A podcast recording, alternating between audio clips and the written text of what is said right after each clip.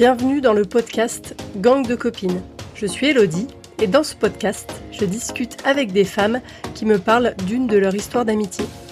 Parce qu'aujourd'hui, mes amies ont toutes et chacune une place tout à fait particulière dans ma vie et je sais que je ne suis pas la seule, qu'on est nombreuses à s'appuyer sur la sororité.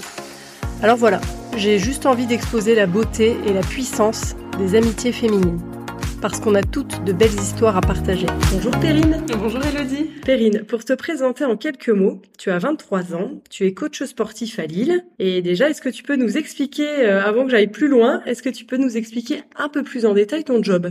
Bien sûr. Alors, euh, donc pour moi, un coach sportif, c'est une personne qui accompagne et qui guide les personnes en fonction de leurs objectifs. Donc les objectifs, ça peut aller euh, d'une perte de poids, d'une prise de masse musculaire ou un objectif de performance si on a un sport en particulier c'est très vaste. Euh, on a deux suivis qui sont possibles. Il y a le suivi personnel, donc là on va s'adapter à l'hygiène de vie de la personne et de ses points forts.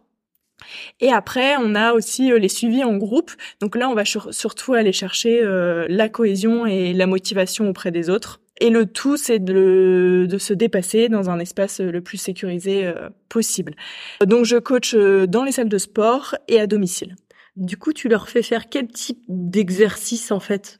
Ça dépend euh, totalement euh, de la personne ou du public que j'ai devant moi. Forcément, quelqu'un qui n'a jamais fait de sport, on va reprendre toutes les bases, euh, des mouvements, voilà, les plus utiles. et après, si c'est une personne qui a déjà son sport, là, on va plus être sur de la prépa physique, donc ça va être très ciblé par rapport à sa pratique. Donc c'est très varié. Par exemple, si quelqu'un qui fait du squash oui. On va travailler. Euh... Alors là, on va travailler euh, l'explosivité, donc en travaillant la pliométrie, et après il y aura forcément un peu de renforcement euh, musculaire parce qu'il y a quand même pas mal d'impact euh, pour essayer d'éviter les blessures par la suite. Ok. Et, et donc là, je donnais l'exemple du squash totalement par hasard, mais si jamais tu sais d'autres sports, à chaque fois tu adaptes en fonction de la personne ou du groupe de personnes que tu coaches. C'est ça. Pour chaque sport, il y a une préparation physique qui est adaptée. Ça, c'est à voir en fonction en fonction du sport et après euh, pareil en fonction euh, de la personne, de son objectif. On va pas les séances vont pas du tout se ressembler, on va absolument pas faire la même chose. C'est ça qui est hyper intéressant euh, avec ce métier. On a parlé de ton job et je vais encore faire une parenthèse avant d'entrer dans le vif du sujet, mais avant de parler de ton ami, bien poser cette question pour commencer. Qu'est-ce que c'est pour toi l'amitié et la sororité?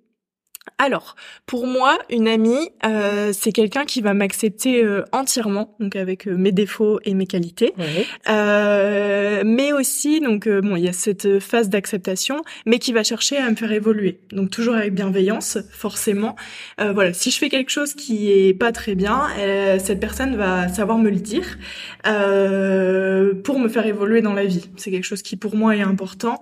donc forcément jamais dans la critique euh, avec des commentaires euh, constructifs, mais euh, voilà, toujours dans cet objectif de me faire évoluer avec bienveillance. Pour cela, je marche beaucoup avec la confiance au niveau de mes amitiés. C'est-à-dire que quand je rencontre quelqu'un, je donne ma confiance à 100%. Par contre, si on me trahit, euh, donc même un petit truc, pour moi c'est terminé. Je peux mettre fin à la relation si euh, la trahison est vraiment importante. Pour conclure, voilà, une amie c'est quelqu'un en qui je peux avoir euh, totalement confiance. C'est intéressant cette notion de, de confiance. Ça veut dire quoi pour toi avoir, enfin donner toute ta confiance à quelqu'un? Qu'est-ce que ça veut dire? Alors c'est très vaste, mais si je dois prendre un exemple, ce serait bah, si je confie quelque chose à quelqu'un, un secret, et que je lui fais part du fait qu'elle doit conserver ce secret, oui. qu'elle le dévoile, voilà, pour moi c'est une trahison et, et c'est irrémédiable derrière. Du coup, si ça, si tu as cet exemple-là, c'est que ça t'est déjà arrivé euh, dans ta vie passée que des amis euh, te trahissent? Pas mal de fois. Donc après, voilà, comme je l'ai dit tout à l'heure, ça dépend de la trahison, mais euh, si c'est une très grosse trahison, voilà, je peux mettre fin à la relation. Ok, je comprends. Euh, alors, on a parlé de l'amitié. Qu'est-ce que c'est pour toi la sororité? Pour moi, la sororité, c'est un concept à part entière. Euh, les femmes, euh, on vit des choses que les hommes ne vivent pas. Donc euh, voilà, c'est l'inverse aussi. Hein. Les hommes ne vivent des choses que les femmes ne vivent pas. Mais du coup, pour moi, c'est important qu'on crée cette communion avec les femmes pour pouvoir euh, parler bah, de tout ça, pour pouvoir se soutenir et s'entraider un maximum. Donc bah, c'est des sujets très variés hein, qui peuvent, notamment au niveau hormonal, avec tout ce qui est contraception, accouchement, règles règles.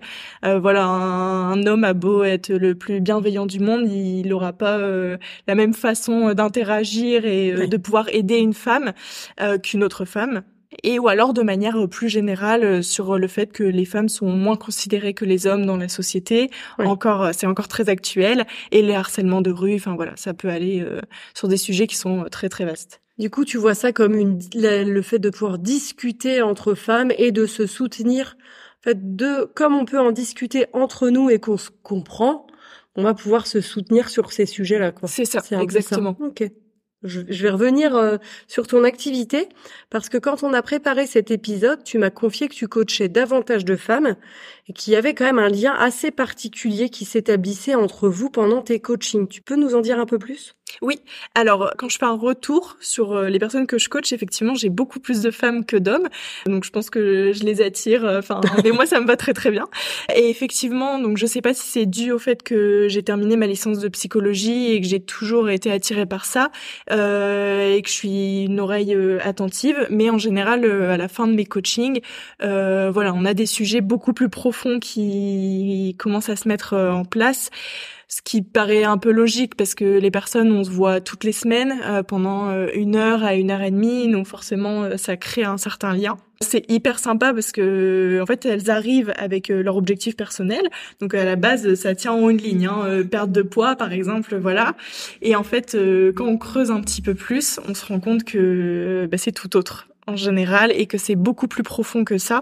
Donc sans, sans nommer de personne et sans rentrer dans les détails, ça peut aller euh, bah, d'un conjoint qui peut mettre la pression sur un certain physique à atteindre, le fait qu'il y ait des femmes qui sont entourées de femmes et du coup qui se comparent. Je vois notamment dans les métiers infirmières, etc. Voilà, il y a beaucoup de comparaisons, euh, de vouloir être toujours un peu mieux que les autres femmes euh, qui nous entourent. C'est dur. Hein. Je me permets de t'interrompre parce que le conjoint qui met la pression pour atteindre un, certain idéal physique. Euh, on n'a plus envie de ça euh, en 2023 et en fait toi t'en vois encore euh, régulièrement quoi. J'en vois fou, hein. et, euh, et en fait c'est pas aussi flagrant qu'on peut le penser. Des fois c'est des petites phrases qui vont arriver hmm. dans le couple etc et c'est beaucoup plus enfin un peu vicieux par la manière de se faire et en fait bah, les femmes ne se rendent pas compte et c'est après en discutant que ça commence à sortir un petit peu et dire ah oui effectivement mon conjoint il est quand même là ouais c'est c'est un peu un peu fou. Et la comparaison, est... alors ça, je crois que toutes, on a ce truc de se comparer le physique. Alors toutes, je sais pas, je fais une généralité, mais c'est vrai que c'est difficile aussi bien d'un point de vue vie perso, physique, vie professionnelle. On...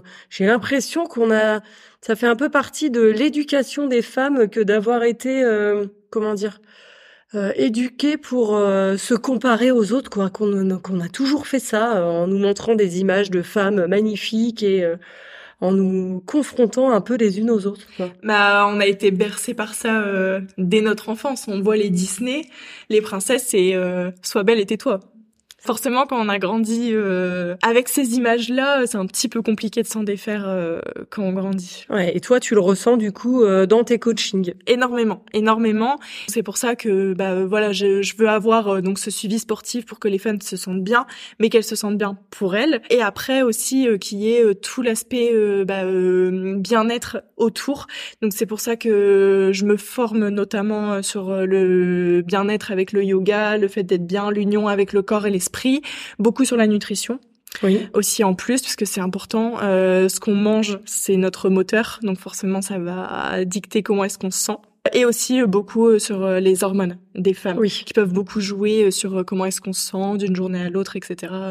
Et tu m'avais pris cet exemple de, de l'iceberg pour clôturer ce sujet par rapport à, quand on vient dans ton coaching et quand on en repart, tu peux m'expliquer un peu cet exemple-là? Oui, bah c'est euh, ce que je disais juste avant, le fait que voilà, on voit que le l'iceberg au début.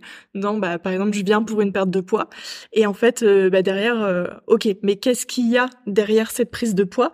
Donc, bah par exemple, un événement émotionnel qui a été compliqué, donc on s'est réfugié dans l'alimentation, un changement de contraception qui a fait qu'on a pris énormément de poids. Enfin, c'est hyper varié et voilà, le c'est euh, cette recherche là de creuser de pourquoi est-ce qu'il y a eu euh, tous ces changements physiques et euh, de comment est-ce qu'on peut en remédier toujours avec bienveillance envers soi. euh, alors, on a beaucoup parlé de sport et on va encore en parler parce que c'est aussi en lien avec l'ami dont tu vas nous parler aujourd'hui.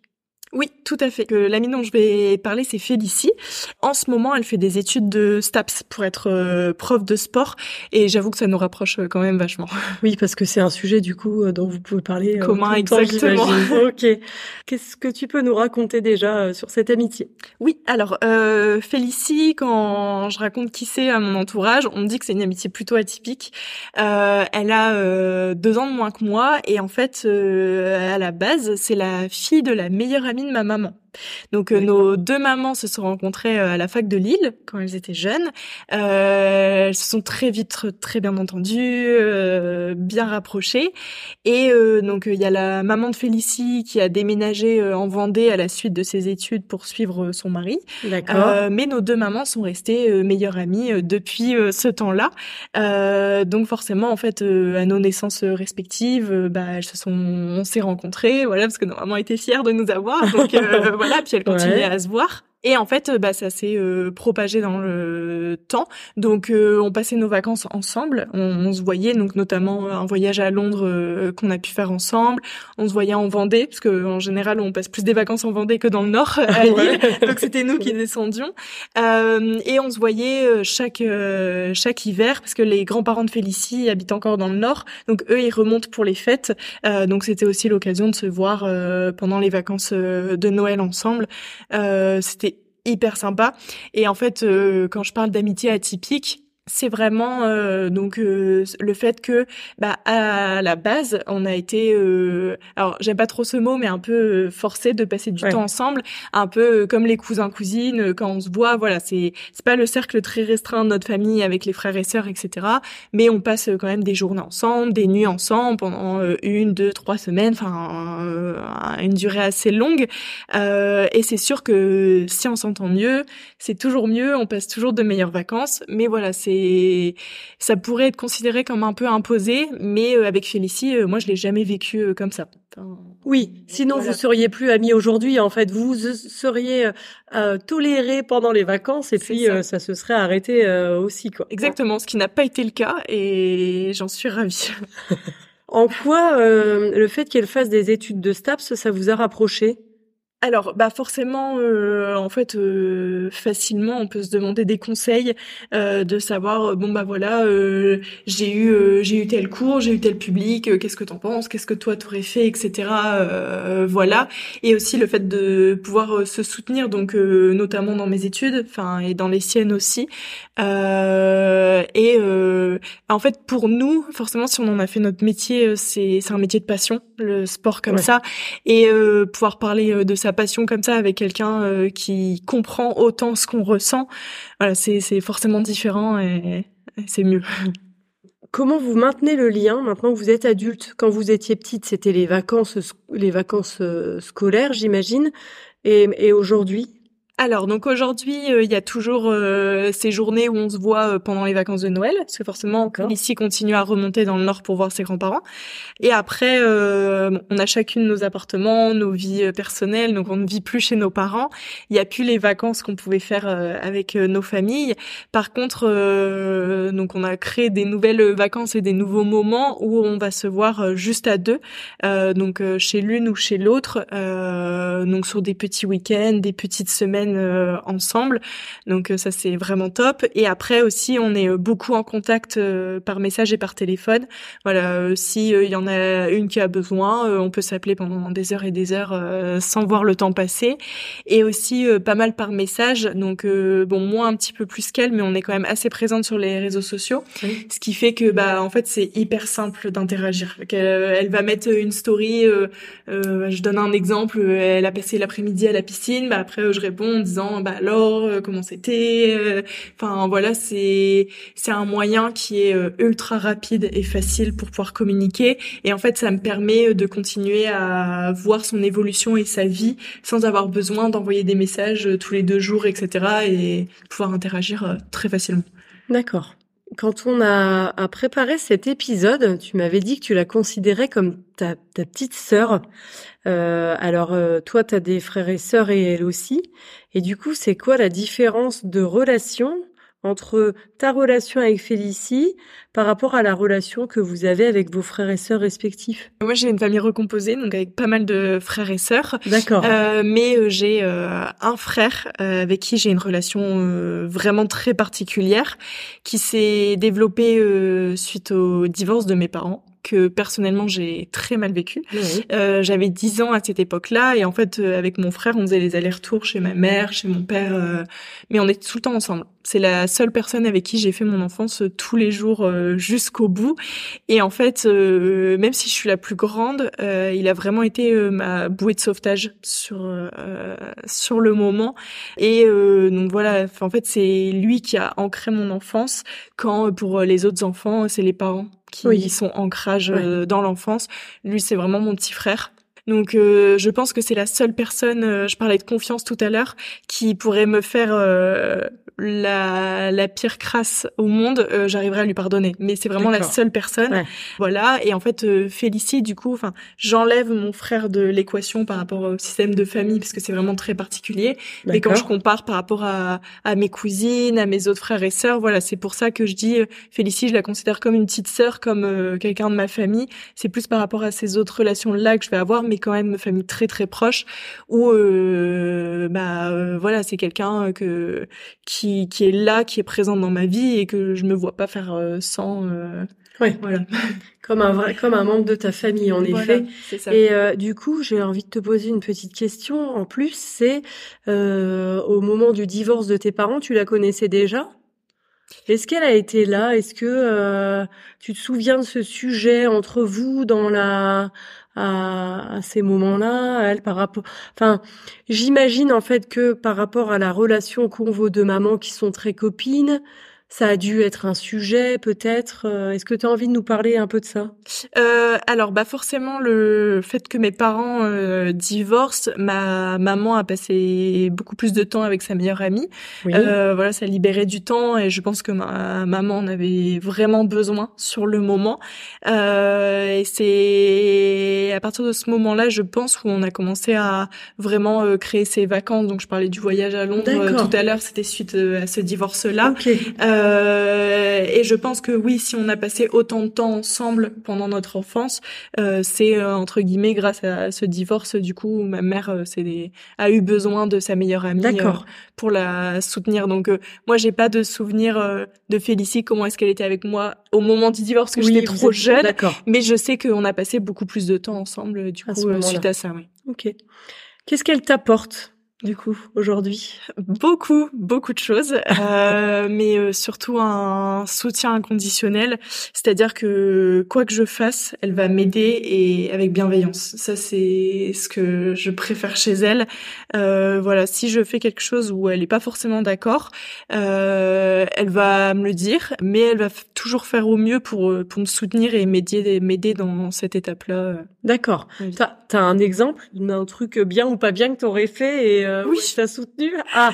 Euh, alors, j'ai toujours eu euh, la, la, bonne idée de mal choisir mes relations amoureuses. D'accord. Euh, et de me faire un petit peu berner, euh, voilà. Mais bon, après, comme on dit, l'amour rend aveugle.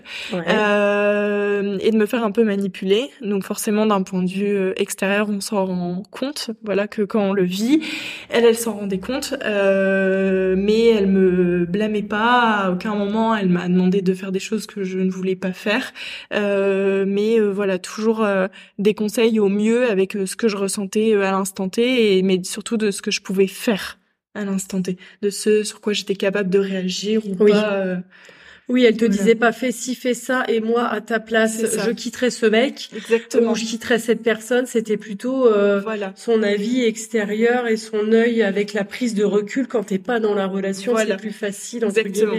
Elle, le disait, mais quand je l'avais quitté la personne, dire enfin, ça c'est un message qu'elle Enfin, tu et, es et c'est pour ça que heureusement on a des amis qui sont là aussi pour nous dire. Enfin, heureusement, je sais pas si on peut dire heureusement, mais voilà, heureusement qu'on a des amis des fois pour nous ouvrir les yeux sur des relations euh, qui sont un peu bancales. Ok, Alors ça, c'est ce que elle, elle t'apporte. Et toi, à ton avis, qu'est-ce que tu lui apportes?